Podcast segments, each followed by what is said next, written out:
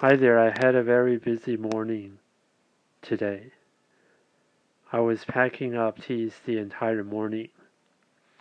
1.2 kilograms of order was for a tea shop owner.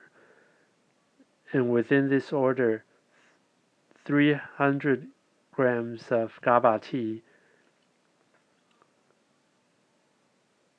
was in separate special packings because he's going to uh, sell this to his client.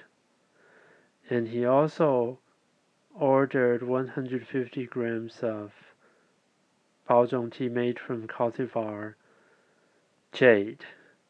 And moreover, I packed a honey flavored black tea um, Dragon Spring Tea and Dongding Oolong Tea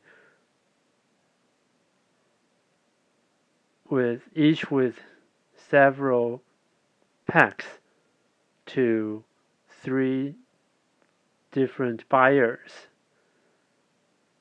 overseas, two in the United States and one in Canada.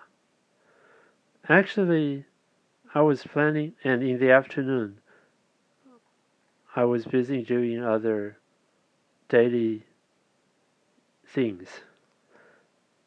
And I planned to talk about the Pareto principle, which is also known as the 80 20 rule, and use it to examine the condition of Taiwan's tea industry today.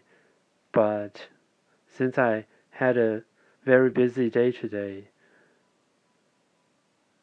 instead I'm going to talk about this tomorrow when I have time.